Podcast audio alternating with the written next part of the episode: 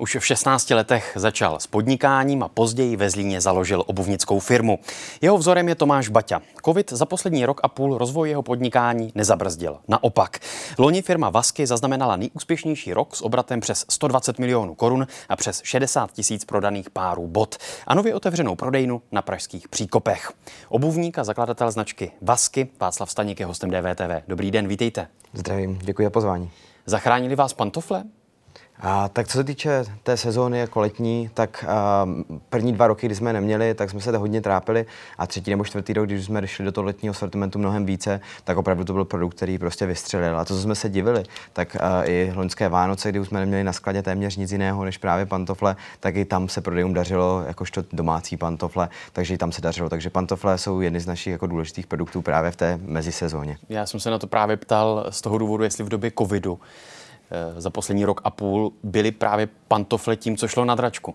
Je to tak, ten vzrůst tam určitě byl, ale pro nás jsou jako z historických dat vždycky nejúspěšnější naše zimní modely a především farmářky, takže jako my máme tu hlavní sezonu opravdu poslední tři měsíce. Já jsem zmínil ten váš růst a ty loňské tržby, 120 milionů korun tržby, 60 tisíc eh, párů bot. Čím to je, že se vám dařilo i v době covidu?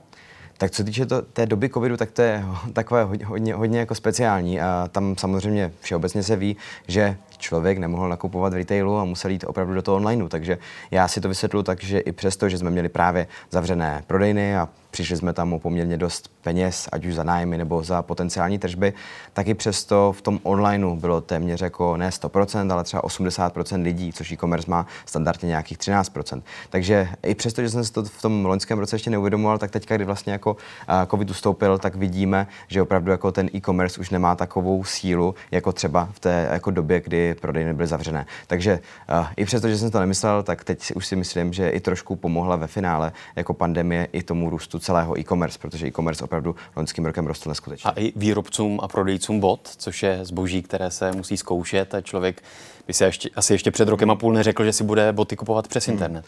A taky jsem se toho bál. Opravdu jako měli jsme strach, my jsme se snažili naproti, takže jsme dali dopravu zdarma v rámci toho, aby to bylo, demonstrovalo to trošku to dobu vyzkoušení a také jsme prodloužili nějakou dobu vrácení toho zboží, aby jsme suplovali opravdu tu funkci těch prodejen. Takže snažili jsme se tomu jít naproti. Čili zase pro vás, když jste měli vytvořenou tu síť prostě online obchodů a nespolehali jste se většinově jenom na ty kamenné prodejny, tak ta doba covidu byla vlastně asi dobrou dobou.